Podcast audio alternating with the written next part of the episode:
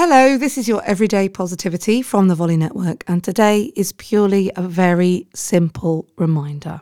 When life isn't quite what you want it to be, when you are feeling not quite in tip top optimum as you want to be, when things aren't feeling as great as you need them to be, and when you just feel poof, I want you to know you still have 100% got this.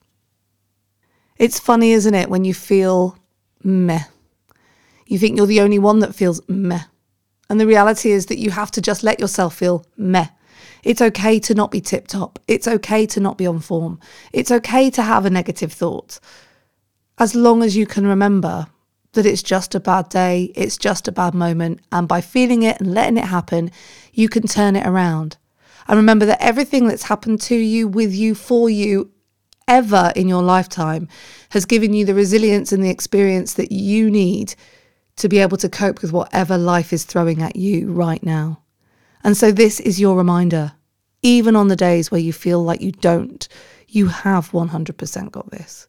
You are a capable human being, worthy of love, deserving of love. And this is your reminder to just keep on keeping on.